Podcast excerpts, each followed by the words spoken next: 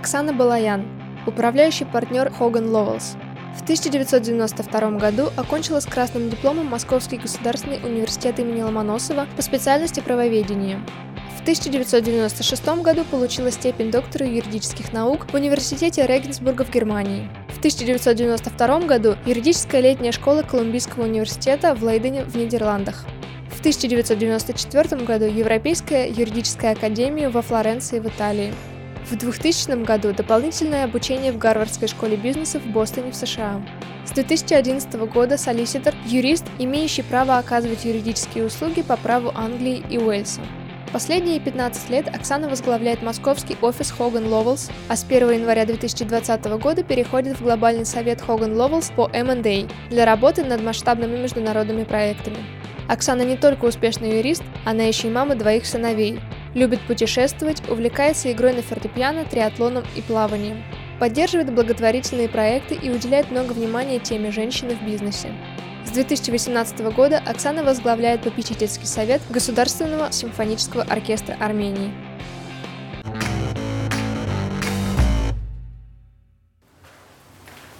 Добрый день. Здравствуйте, Александр. Здравствуйте. Здравствуйте, Ирина. Ну что, с наступающим э, Новым годом и с наступающим интервью. Спасибо большое. Сразу два праздника. Мы готовы начинать. Начинаем. Уважаемые зрители, э, случилось то, что должно было случиться благодаря вашим активным э, письмам и обращениям. Мы наконец-то берем интервью у Оксаны Балаян. Оксана, самый первый, самый традиционный вопрос. Почему вы стали юристом? Так, ну, здесь, скажем так, эм, я не выбирала профессию, профессия выбрала меня. Это какая-то такая была любовь с первого взгляда. Э, было трудно в, в то время, когда я планировала учиться, не учиться, было трудно выбрать какую-то классную профессию, потому что мне нравилось много изначально. Я хотела быть э, хорошим хирургом, я хотела быть хорошим журналистом, и кроме того, я занималась музыкой и даже планировала стать дирижером.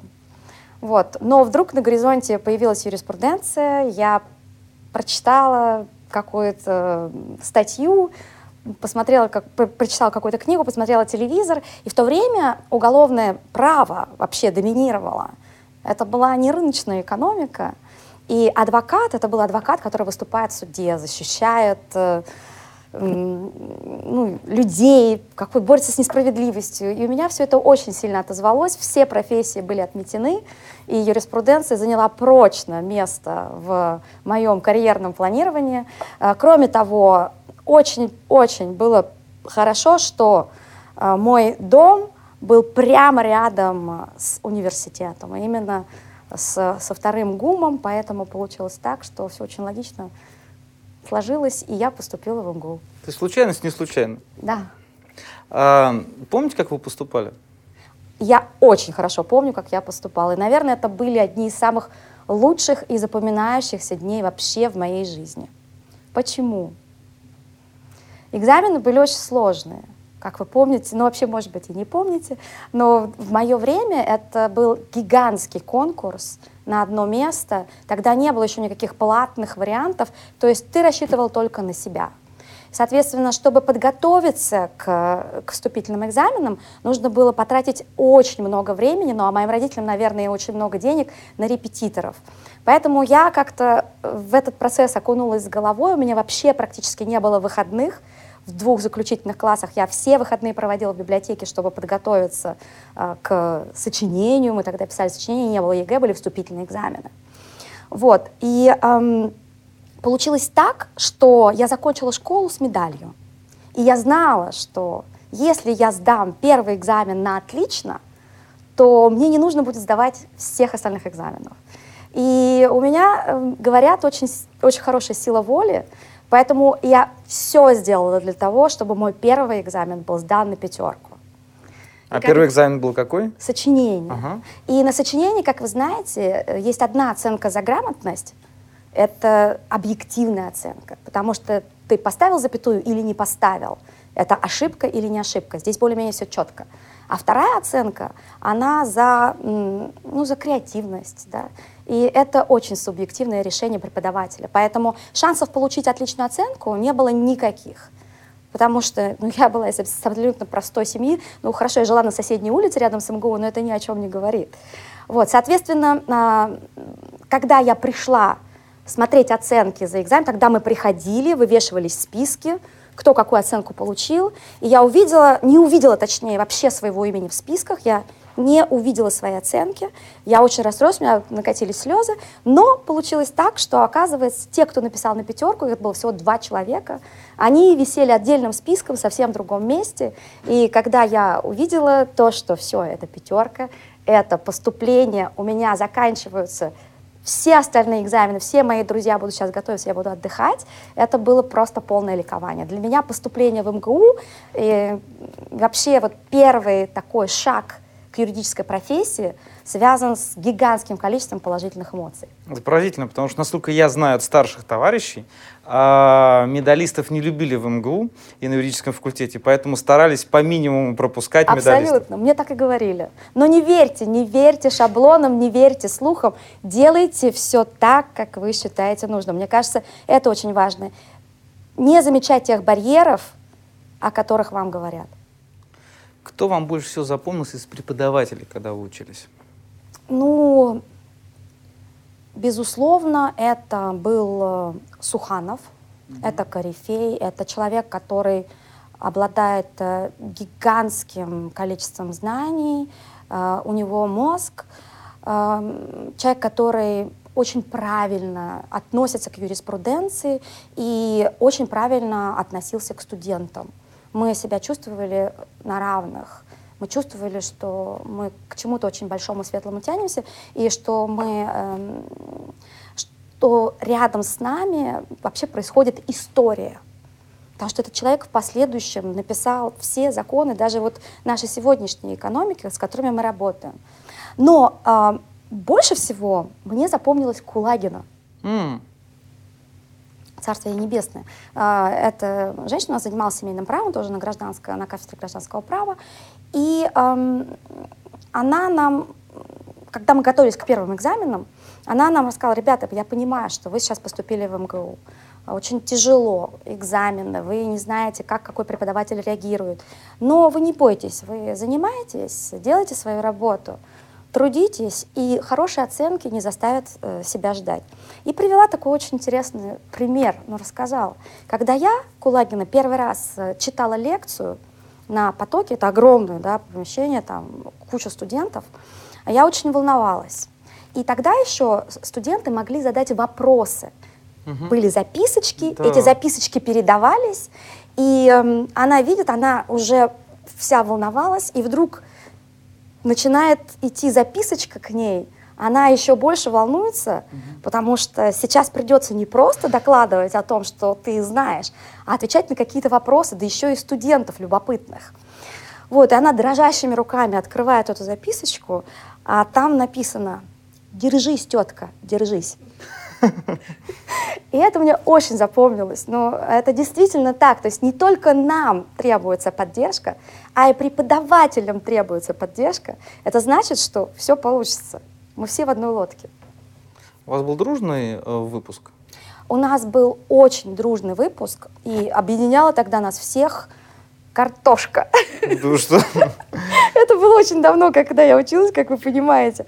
То есть э, все студенты, когда они поступали, они первоначально первый месяц угу. работали по, на, в каком-то колхозе угу. на сборе картошки. Соответственно, мы там все знакомились, абсолютно все сразу начинали дружить, и вся последующая учеба уже не представляла никаких сложностей. Ты знал, кому, кто что может, кому зачем подойти. Это было очень ну, хорошо. Я не знаю, есть сейчас какие-то такие объединяющие моменты? нет. Картошка вся съедена предыдущими поколениями юр, юрфаковцев. Но это не только это. Эм, у нас еще, ну, нам повезло, наверное, Uh, у нас было достаточно много студентов, которых брали из Афганистана. То есть те mm-hmm. ребята, которые прошли военные действия и которых поддерживало наше правительство и государство тем, что у них были облегченные, облегченные условия поступления на факультет. И это была для нас, конечно, фантастическая помощь, потому что это были ребята чуть постарше нас,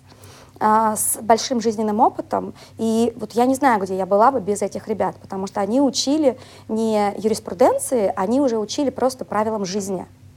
Это гигантская, отличная школа, поэтому у меня все сложилось так, что э, дружный коллектив студентов и еще преподаватели. Но я еще хочу отдельно сказать про мою группу, М, потому давайте. что не только вот курс, а еще отдельная группа, она у нас была просто уникальнейшей. А, Я училась в английской спецшколе, и когда я поступила в МГУ, там создалась на юрфаке спецгруппа тех, кто говорил на английском языке. А, У нас были специальные, усиленное, у нас было специальное усиленное преподавание а, по именно юридическим темам.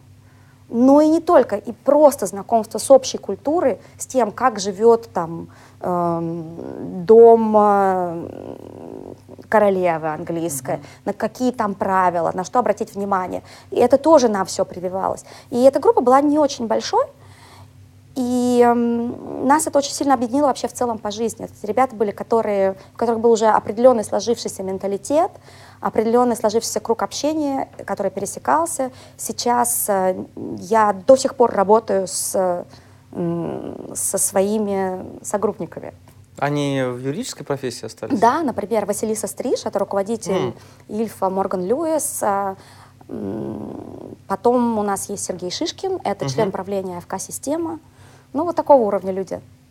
Ну, видите, как, какое совпадение. Вот буквально перед началом интервью пришла поздравительная открытка от Василисы Стриж. Мне вот, тоже. Вот, вот, представляете?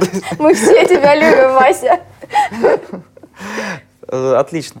А когда вы учились э, уже в университете, э, изменилось ли ваше э, намерение стать именно адвокатом, да, который бы защищал э, людей в уголовном процессе? Либо же это произошло впоследствии? То есть когда вот, э, помните ту точку, когда вы изменили э, свои карьерные э, предпочтения? Э, Да, очень хороший вопрос. Это произошло, к сожалению, абсолютно не по моей воле. И смотря на то, что сейчас происходит в стране, я даже очень жалею, что в свое время не закончила вот эту историю с, со своим становлением как уголовного адвоката. Сейчас мне, наверное, эта профессия пригодилась бы даже еще больше. Но тогда выбора у меня особо не было, потому что это был период, когда только-только появились основы гражданского законодательства, началась э, обычная рыночная экономика, уже понадобились те законы, которые регулируют взаимоотношения сторон, а не просто плановую экономику, где ничего регулировать не надо, где есть просто либо бартер, но никаких особых споров нет, есть только наследственное уголовное право и, и семейное, и все. То есть у нас появилось а, отдельное направление, как э, уже вот ну, некие такие экономические вещи, которые нужно было регулировать. Это было и предпринимательское право, ну и гражданское право в более таком прикладном аспекте, и все-все-все, что из него следует, включая там, общество, э, более такие глубокие, глубокое регулирование договоров. И мне всем этим пришлось заниматься как студенту с нуля, со всем этим знакомиться. Все уже вообще забыли, что есть такая профессия, там, адвокат, уголовное право. Все с головой окунулись в это абсолютно новое законодательство. И э, нас, э, ну, наверное, заслуженно, нас, нас очень торпедировали, нас просили все это делать, потому что людей, которые работали с, этим новой, э, с этими новыми законами, их вообще не было, мы были первым выпуском, по сути. Поэтому уголовное право было забыто, адвокатура как таковая, она была забыта, и, и все ушло именно вот в такое коммерческое, предпринимательское, гражданское право, которое служит бизнесу. Мгм. Но тем не менее вы поехали учиться дальше за границу. И могла сложиться мнение, что вы все-таки не будете коммерческим адвокатом, ну, условным, а изберете, например, научную деятельность. Вот расскажите, как вы принимали решение, как вы решили поехать учиться за рубеж? Ну, вы знаете, здесь все достаточно просто. Когда-то я э, просто в стенах э, университета проходила или где-то сидела и ждала аудиенции. Может быть, даже это было у Суханова, может быть, это было где-то еще там в деканате. И увидела, так как я учила английский, я увидела помятое письмо на английском языке, и на нем было написано Columbia Law School. А для меня, э, так как я все-таки увлекалась. Америкой, я очень хорошо говорила по-английски, э, старалась всегда, когда приезжали какие-то иностранцы, как-то пообщаться. То есть для, я читала журналы, то есть мне очень нравился, нравилась эта культура. И Columbia Law School это для меня было что-то такое очень далекое и непостижимое. И я эту развернула, эту бумажку, посмотрела, и там было приглашение для нашего факультета юридического приехать э, с делегацией студентов, организовать обмен.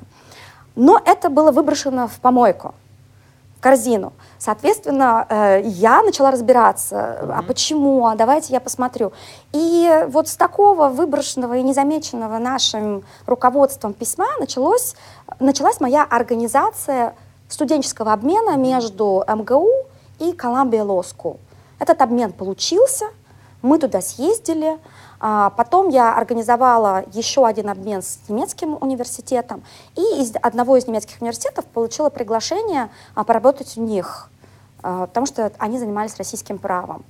Потом у меня появился немецкий бойфренд, и уже как-то стало логично, что в Америку я не поеду, поеду в Германию. Но это сплетение огромного количества разных обстоятельств и личных, и вот видите, случайности, что ты просто посмотрел в корзину. И так получилось, что вот совершенно логично я поехала и стала думать, что же я могу в этой Германии толком делать. Вот меня университет пригласил. Uh-huh. Я знала абсолютно четко, что в, а, в Америке есть программа LLM, магистр, и она ограниченная по времени, это всего один год учебы, и ты получаешь LLM, ну, иногда там бывает два, и все. А когда я приехала в Германию, сказала, знаете, я хочу тут вас сделать магистра. Говорит, магистр? Ну, у нас такого особо нет. Но если вы уж хотите учиться, то давайте вы станете у нас доктором. Значит, напишите кандидатскую. Вот, что для меня тогда было просто каким-то космосом.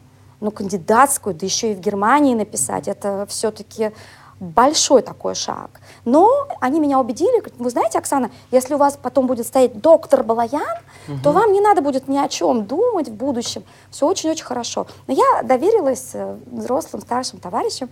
Э, в итоге рискнула, я тогда не знала еще немецкий язык. И пошла, поступила на программу написала, ну, это, по сути, аспирантура. Написала, выучила немецкий язык, написала кандидатскую диссертацию. А тематика какая была? Тематика у меня была, это э, международное публичное а, право, это сравнение структуры Европейского Союза со структурой СНГ. Mm, и тезис у меня был такой, э, кто же в итоге присоединится, СНГ к Европейскому Союзу или Европейский Союз к СНГ? Э, такой я поставила вопрос перед собой. На самом деле буквально пару недель назад мне написали в LinkedIn, что является таким большим сообществом профессионалов, написала такая очень известная девушка в юриспруденции в LinkedIn о том, что Оксана я вот буквально на днях использовала вашу диссертацию и хотела посмотреть, э, что же случилось с этим человеком, который написал угу. такие умные мысли. Очень рада, что у вас так прекрасно сложилась карьера.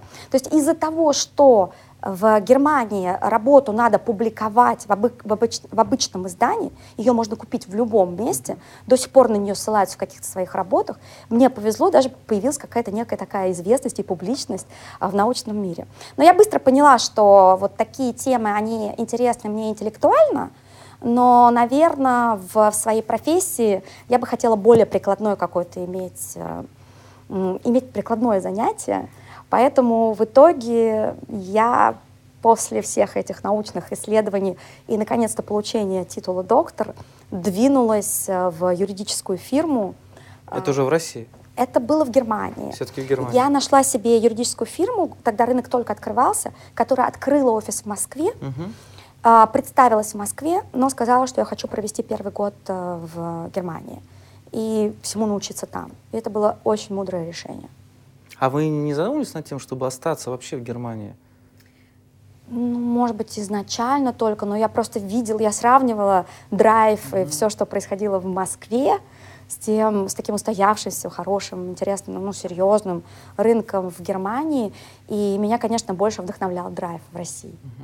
А что вам больше всего запомнилось с того периода, вот, из драйва в России, в Москве? того времени? Бессонные ночи. Да? Moscow Never Sleeps? Да, да. Ну, к сожалению, у меня проходили не в клубах, а в офисе, но тем не менее, это очень хорошая школа.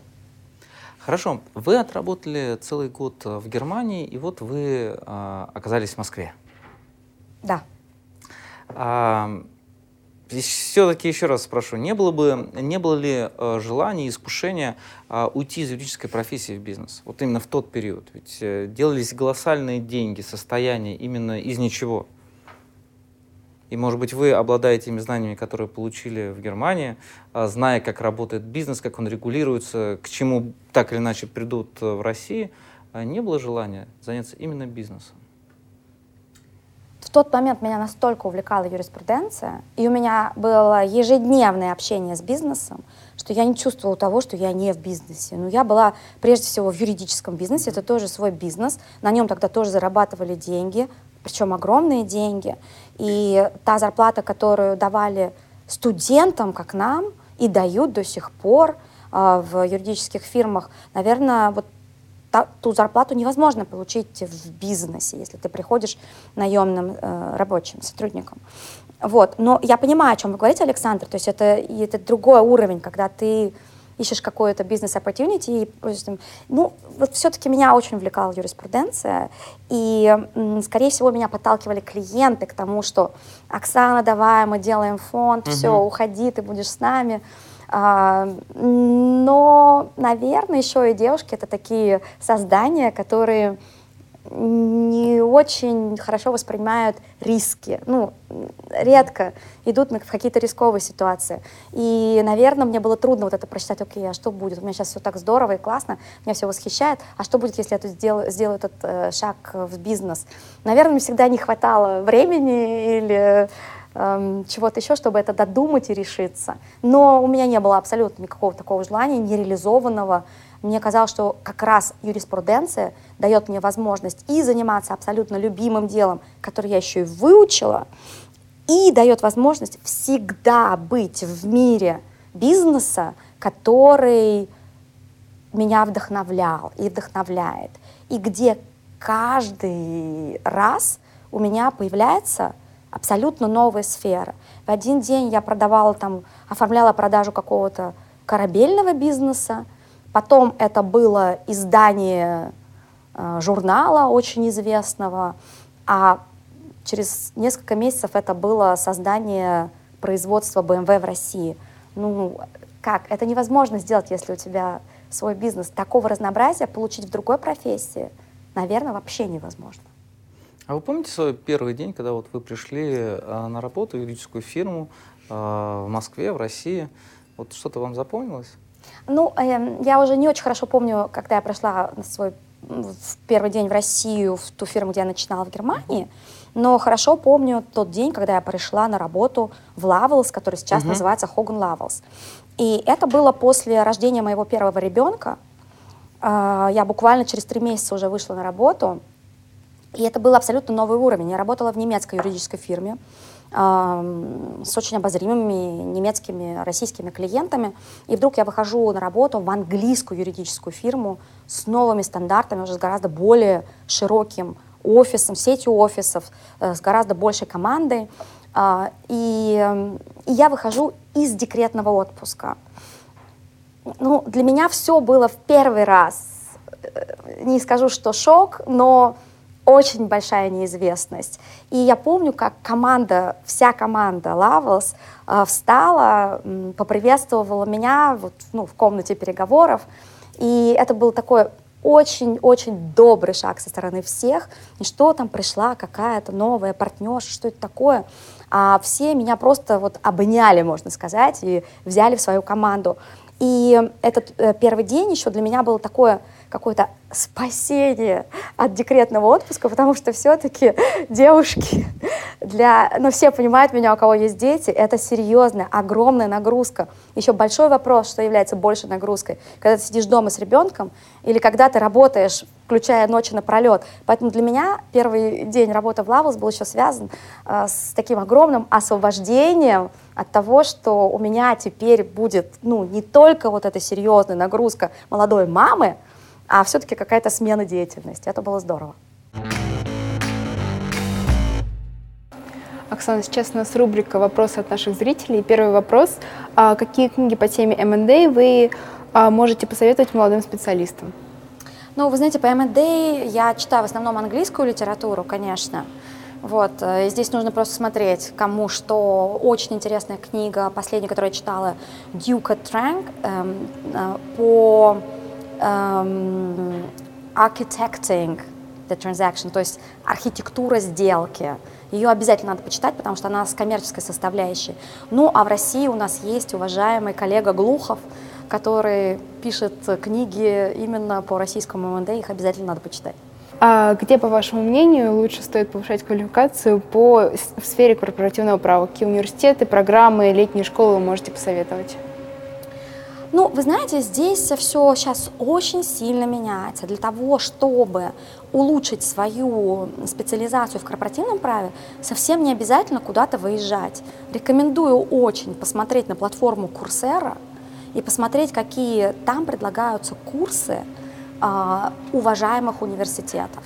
А, прежде всего, там можно посмотреть. Я в свое время делала очень хорошую программу Columbia Law School в Европе, в Голландии, и она мне очень помогла.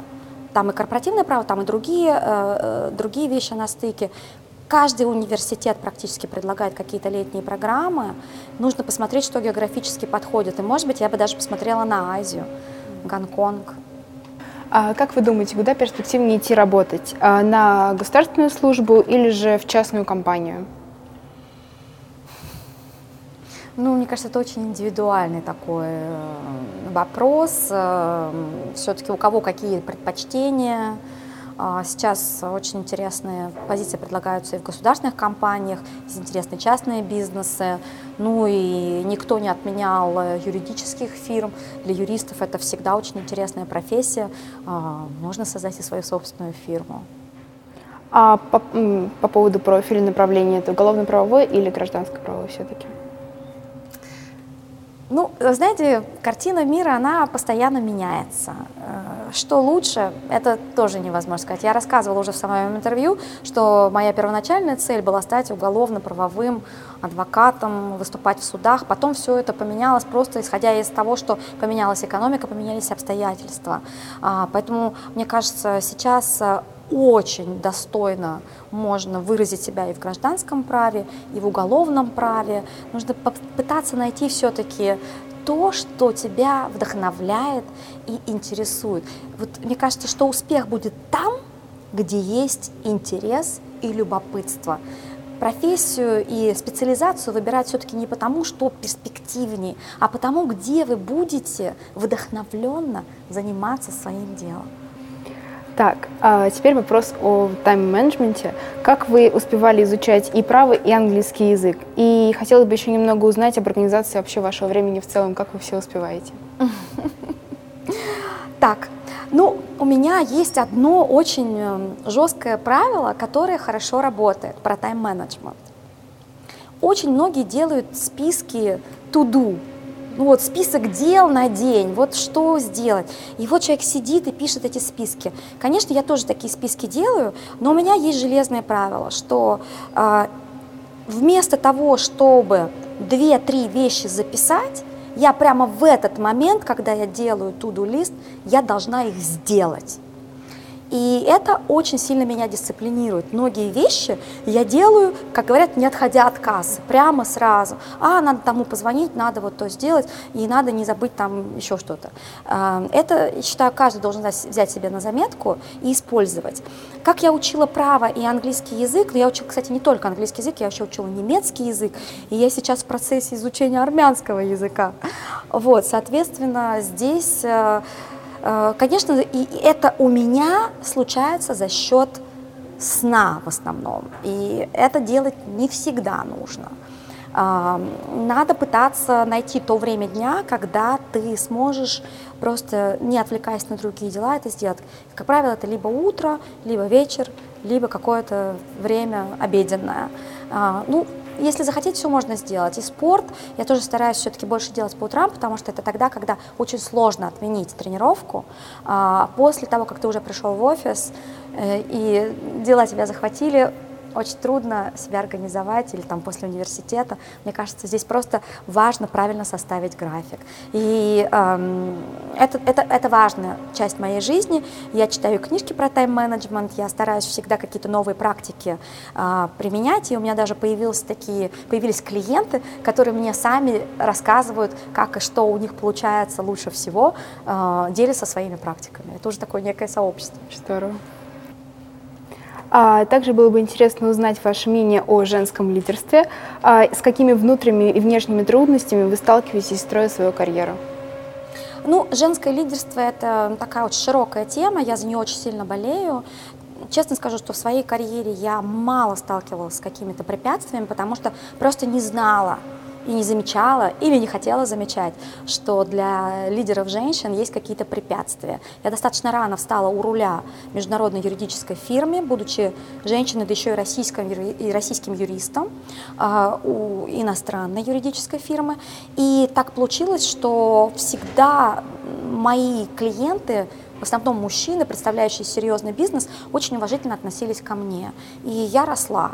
Соответственно, э, в своем росте я всегда подтягивала и поддерживала женских членов своей команды. Ну, конечно, и мужчин тоже, но у нас огромное количество работает женщин. Поэтому женское лидерство тема для меня важная. Я думаю, что если захотеть, то никаких препятствий не будет. И вот то, что говорят, стеклянный потолок, липкий пол, для женщин все очень тяжело, пробиться сложно. Не верьте этому, это просто надо делать, делать и делать. И профессионализм всегда победит. Ну и немножко удачи. С какими основными вызовами вам пришлось э, столкнуться при работе в Lovells, а потом в Hogan Lovells? Можете выделить какие-то основные? Ну, вызов это всегда, наверное, стратегия, да, вот угадать со стратегией угадать с тем, что ты должен быть э, впереди рынка. Это для меня был большой вызов, сумею я с этим справиться или нет.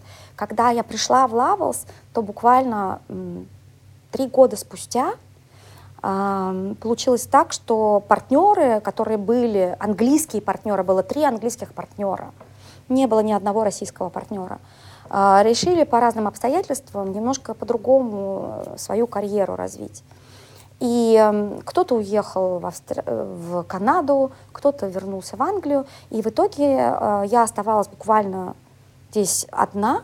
И меня попросили возглавить офис, возобновить, э, обновить команду, набрать, все отстроить.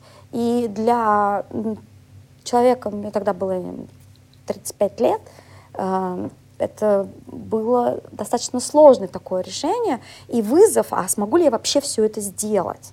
И плюс надо учитывать, что мы тогда жили и живем ну, в экономике, где доминируют мужчины все-таки.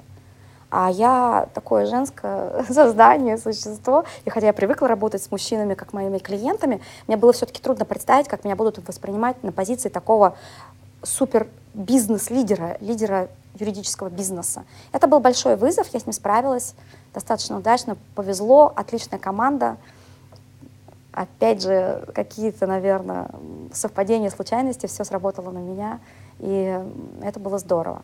Ну и второй вызов для меня был то, что у меня все-таки семья живет в Германии, и было трудно достаточно организовать э, работу так, чтобы я работала на, на двух рынках или чтобы те клиенты, которым важно, что я работаю в Москве, не заметили, что я работаю в том числе и в Германии. И здесь э, огромное спасибо моей юридической фирме, которая тогда пошла на этот шаг двойного такого гражданства в плане офисов. У меня свой офис и в Мюнхене, свой офис и в Москве. А, и, конечно, благодарность всем, кто меня поддержал, в том числе и клиентам, которые понимали, что а, иногда переговоры нужно подстроить под меня, потому что в понедельник, скорее всего, в Москве меня не будет, я буду лететь из Германии. Это тоже был вызов, но это тоже все получилось. И вот моему сыну уже исполняется 18 лет, исполнилось, и все вот эти 18 лет я проработала в таком режиме. А, есть какие-то секреты, как э, вы справляетесь со стрессовыми ситуациями, и как вы, вам удается держать э, Но себя в руках, работая и в Мюнхене, и в Москве, это же поразительная нагрузка.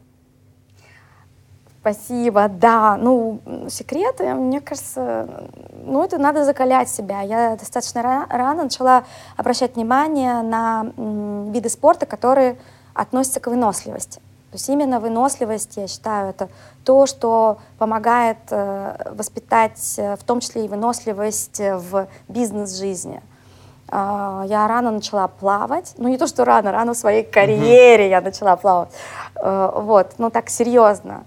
Потом к этому прибавился бег и спорт, ну, то есть, мне кажется, в совсем юном возрасте вы плавали или это уже Нет, пришло? нет, нет, это именно в, кар... в юном карьерном возрасте. Вот как только э, меня назначили управляющим партнером, э, через пару месяцев я записалась в клуб World Class э, для угу. того, чтобы меня научили плавать, потому что плавать я умела, ну, очень примитивно. Я до сих пор плохо плаваю. Ну, я, например, вообще не умела плавать кролем, но теперь я плаваю и баттерфляем, и даже участвую в каких-то соревнованиях. Поэтому, ну и, конечно же, сделала триатлон. Поэтому вот плавание мне тогда помогло очень сильно, это с этого начинался мой день. И без спорта, наверное, очень тяжело выдержать такую нагрузку. Ну и у кого-то это спорт, у кого-то это, может быть, пение. Это тоже очень очень-очень Но мощные. ваш спорт э, именно помогает прежде всего? Мне помогает спорт, мне помогает моя семья. Э, это тоже есть не у всех. Я очень привилегированный человек в этом плане, э, потому что что бы ни произошло, у меня семья в широком смысле слова, то есть это мои родители, мой брат, и, конечно, это моя непосредственная семья, мой муж, мои дети. И это неисчерпаемый источник энергии, просто неисчерпаемый что бы ни произошло, я всегда знаю, что можно просто вместе посмеяться, и у тебя уже есть заряд, сил на следующий мощный день или даже ночь. У меня часто а, бывало так, что я завершала день э, в офисе, потом я встречалась со своей семьей, чтобы у нас был совместный ужин, и потом у меня начиналась рабочая ночь. Вот, и после, после положительных эмоций рабочая ночь идет очень хорошо. Прекрасно. Все-таки вернемся к спорту. Есть какие-то спортивные цели, которые вы до сих пор для себя вот поставили, но пока что еще не достигли? Да, конечно. У меня есть спортивные цели, без них было бы неинтересно, Александр. Вот моя большая цель, э, и я уже перешла экватор в этой цели, это пробежать 6 марафонов major. К марафонам major а относятся такие марафоны, как Берлин, Лондон, Токио и три марафона в Америке – это Бостон, Чикаго и Нью-Йорк. Вот, три из этих марафона я уже пробежала. В 2020 я бегу Нью-Йорк, и у меня остается еще два марафона. Токио и Бостон. И по результатам этих марафонов дается очень-очень-очень красивая медаль, uh, Six Star Medal. И эта медаль будет украшать, наверное, все мои кабинеты и все мои квартиры, где бы я ни была, потому что для меня это будет очень большой гордостью, я думаю. Поэтому цель есть, но для того, чтобы пробежать марафон, недостаточно много бегать. Это тренировки в разных абсолютно областях и направлениях. Соответственно, это мне помогает правильно планировать свою, ну, свою спортивную какую-то карьеру, спортивную часть своего существования. А это, в свою очередь, помогает просто хорошее, хорошему здоровью, выносливости в жизни. А, помимо того, что вы ведете такую яркую спортивную жизнь, помимо юриспруденции, а, ваша жизнь, э, ну, мне кажется, частично находит отражение в социальных сетях. И юристы славятся тем, что они очень закрытые персонажи. А, многие а, известные российские юристы очень сильно опасаются того, чтобы попасть в социальные сети, ни в коем случае не заводить э, аккаунтов э, в Фейсбуке, а уж про Инстаграм вообще можно забыть. Вот что стало для вас спусковым крючком? Почему вы э, ворвались в социальные сети? Я ворвалась? Ну, это правда. Спасибо. Не, ну, толчком для меня стал Legal Run да, когда я бежала первый в своей жизни забег на 10 километров, я к нему очень готовилась э, серьезно. Я понимала, как э, пробежать какую-то маленькую дистанцию, я абсолютно не понимала, как пробежать 10 километров. И мои друзья, мы сидели все на даче, когда я в очередной раз, они уже устали слушать, как это все тяжело, и как я волнуюсь, и э, вообще, что будет, они говорят, заведи уже Facebook, э, выложить туда свою фотографию, когда ты пробежишь, и послушаешь потом, хорошо это, плохо, какие-то, может, советы тебе еще дадут. А, и так и получилось, что буквально за день до этого забега эм, одна знакомая э, завела мне страничку на Фейсбуке, угу. И все как-то вот с этого момента все и началось. Поэтому моя карьера в соцсетях началась, наверное, спорт, со спорта. Это что касается Фейсбука. Это был 16-й год или 15-й? Это был 16-й год. Потому что я тоже бежал Legal Run. А, я бежал единственный раз Legal Run в 16-м, и вы тоже там бежали. Это было, да, да и моя премьера. Э, и, я был просто поражен, что вы пробежали, по-моему, вы первые там даже были. А, ну, у меня было какое-то космическое время, я его совершенно не ожидала, но, видимо, я очень хорошо готовилась. я был просто в шоке, потому что после этого мероприятия я бросил бегать какие-либо... Да что? Ну, что, у меня болели колени, я обгорел на солнце, и это было просто ужасно. То есть я действительно вот поражен, потому что я сам увлекаюсь спортом, и для меня люди, которые достигают чего-то в спорте, это, это номер один, это, это круто. Да, ну и потом нужно учитывать все-таки, а у меня профессия, а я не занимаюсь в итоге уголовными делами, да, как адвоката. Угу. Моя мечта детства, она не сбылась. А, и я не занимаюсь судебными спорами, арбитражными. Я не занимаюсь той деятельностью, где может быть э, э, закрытость, это очень важный элемент. Я занимаюсь э, сделками, я занимаюсь э, достаточно такими э, видимыми вещами, о которых клиенты сами рассказывают и говорят. Если вы посмотрите на мой э, там, Инстаграм или Фейсбук, вы найдете ссылки на сделки только на те, о которых наш клиент разрешил нам рассказать. То, что уже находится в публичной плоскости. А, и мне кажется, вот именно то, что я в итоге занялась бизнесовой частью юриспруденции, сделками слияний и поглощений, мне помогает о них чуть-чуть больше э, говорить и как-то вот э, сочетать все это в соцсетях. Но самая большая, конечно, э, площадка для меня это LinkedIn, которая, к сожалению, в России не очень доступна. Там у меня очень большое профессиональное сообщество, и там, конечно, моя карьера началась не с забега, и там, к сожалению, свои забеги я никак не выкладываю. Там профессиональная площадка, где я уже говорю о каких-то ну, чисто юридических темах.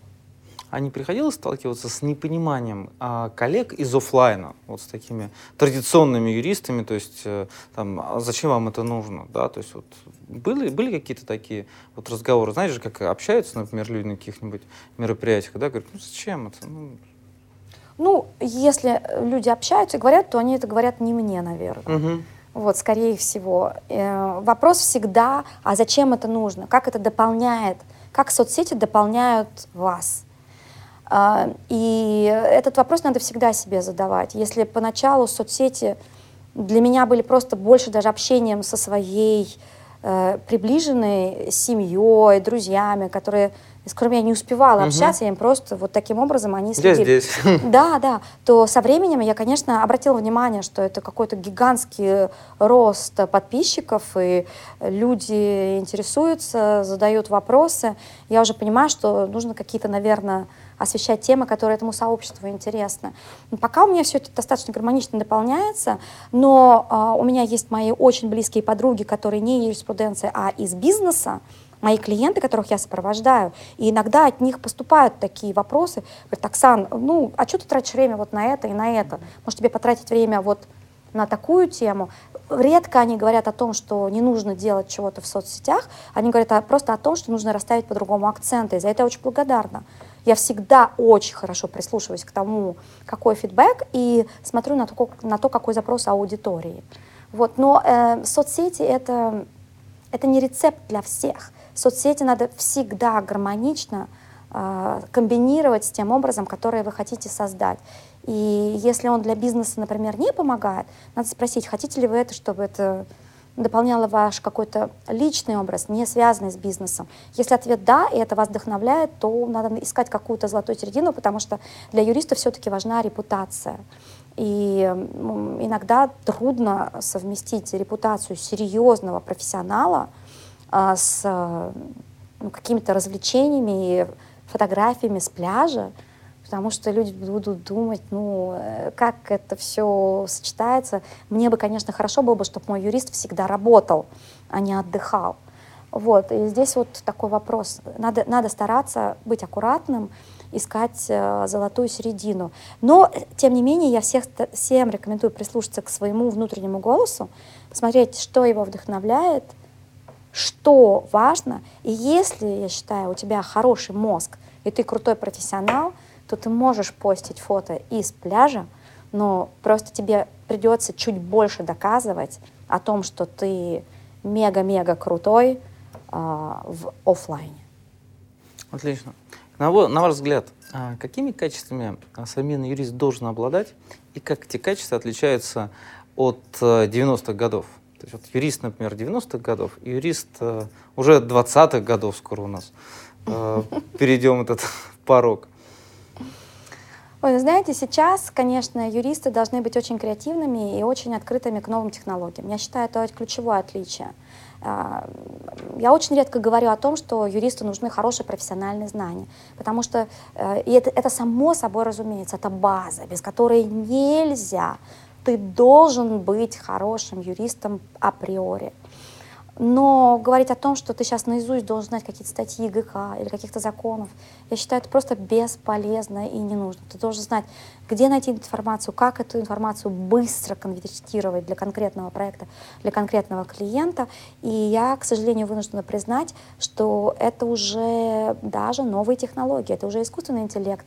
Надо уже понимать, какие вещи мы можем как юристы, взять по аналогии из других профессий и использовать здесь. Вот такая, такое слово иностранное disruption, mm-hmm. какой-то взрыв, прорыв, э, какой-то какой-то взгляд и э, вход в нашу профессию извне, из другой профессии, из других сфер, переводческой, еще что-то. Эм, вот это, мне кажется, может очень серьезно помочь юристам изменить и стать лидерами в своем деле, которое они сейчас делают. Поэтому я считаю, что вот креативность, открытость к новым, открытость к новым технологиям, это то, чего в 90-х ну, вообще не нужно было. А, вот вы сказали иностранное слово disruption, uh-huh. а я скажу другое слово. Что для вас uh, diversity? Да, вот это разнообразие, равноправие. Я не знаю, как это Многообразие, обозначить. так тоже да, переводят. Да, да, да. А, ну, вы знаете, а, для меня это часть моей жизни. Diversity — это то, что я делала абсолютно всю свою жизнь. И в какой-то момент для того, чем я занималась, женское лидерство, поддержка там, разных категорий людей, этнические какие-то вещи. У меня вообще-то армянские корни, я работаю в России, Соединяю Германию. В какой-то момент вот это все, что я так и так делала, вдруг нашло какое-то слово, и вдруг стало называться diversity. И это было вау, классно. Мне даже не надо ничего придумывать. Это настолько было для меня естественным. Я всегда очень старалась поддерживать девушек в профессии. И как-то стало незаметно абсолютно а, для них а, примером, мотиватором каким-то, просто поддержкой в сложных ситуациях, когда ты не знаешь, выживешь ты в этом мире как женщина, сможешь ты сделать карьеру или нет. Я с удовольствием это делаю и с удовольствием объединяю вокруг себя людей, которым это интересно. Но diversity — это больше, чем женское лидерство, как я уже сказала. Это и этнические какие-то корни, это и религиозные корни. Например, у меня семья из Нагорного Карабаха, мой папа, но жили мы уже в Кировабаде или Гинже, это Азербайджан. Вокруг нас э, были мусульмане, мы росли, э, мы летом всегда уезжали туда, и мы росли на стыке двух культур э, христианской, мусульманской. Для нас это было все настолько естественно, поэтому у меня, ну и вообще в постсоветском пространстве это все тоже очень-очень переплетено. Эм, поэтому для меня вот этот diversity — это часть моей жизни ежедневной. Я так отстраиваю свои команды. Я стараюсь принимать участие во всех международных инициативах. Буквально недавно я выступала на большом форуме Women Who Matters. Это один из первых вообще, одна из первых площадок, которая объединяет женщин и помогает э, им там, в становлении. И в этом году я очень рада, что очень уважаемое издание Chambers and Partners, они выбрали меня в качестве финалиста в категории «Женское лидерство» по Европе. Ну, это огромный комплимент всему, чего я делаю. Прекрасно. А, мы снимаем нашу передачу в преддверии Нового года, и в этой связи ну, обычный вопрос, вытекающий из этого. Какие у вас планы на 2020 год? Ой, ну знаете, у меня большой план. Прежде всего начать год со своего дня рождения. Uh, у меня день рождения 1 января, Прекрасно. и каждый год открывается. У меня огромным количеством поздравлений от моих друзей, не просто с Новым годом, а, а и с Новым годом моей жизни. И этому я, наверное, очень-очень радуюсь. Ну и плюс, конечно, 2020 год, он вообще такой очень круглый. Это и круглая дата для меня, конечно же. Uh, у меня свой собственный юбилей. Передо мной ставят новые задачи. Я э, начинаю больше работать на, в международной сфере, поддерживаю нашу глобальную практику M&A в качестве члена э, глобального комитета по слиянию и поглощениям Hogan Lovells. И очень надеюсь, что все эти планы реализуются и что э, у меня будет прекрасное сочетание каких-то моих личных достижений ну и вот э, достижений совершенно на новом витке своей карьеры. Прекрасно. Ну, от себя лично, от наших зрителей я могу лишь только пожелать удачи э, в новом десятилетии, двадцатилетии. Э, ну, а остальное, я думаю, что наши зрители сами оставят в комментариях, э, посмотрев интервью с вами. Спасибо, Александр. Мне очень приятно, очень приятно, что такая активная аудитория. Очень рада буду услышать вопросы и, конечно же, отвечу на них. Оксана, большое спасибо за интервью. И хотелось бы вам подарить нашу эксклюзивную кружку э, Moscow Lawyers, на которой написан наш слоган «Юристы тоже люди» и наш логотип. Надеюсь, что в новом году она вам пригодится. 1 э, января праздновать свое день рождения, попивать какой-нибудь горячий напиток. Э, спасибо вам, оставайтесь таким же открытым человеком. И я надеюсь, что вы будете счастливы в новом году. Спасибо, просто фантастика, Александр. Вот такая кружечка украсит не только мой офис, она будет всегда со мной в новом году. Огромное спасибо. Для меня было большой честью и удовольствием пообщаться с вами и, надеюсь, с аудиторией. Спасибо. Ну и, коллеги, юристы и тоже люди, мы вас поздравляем с, с Новым, Новым годом! годом!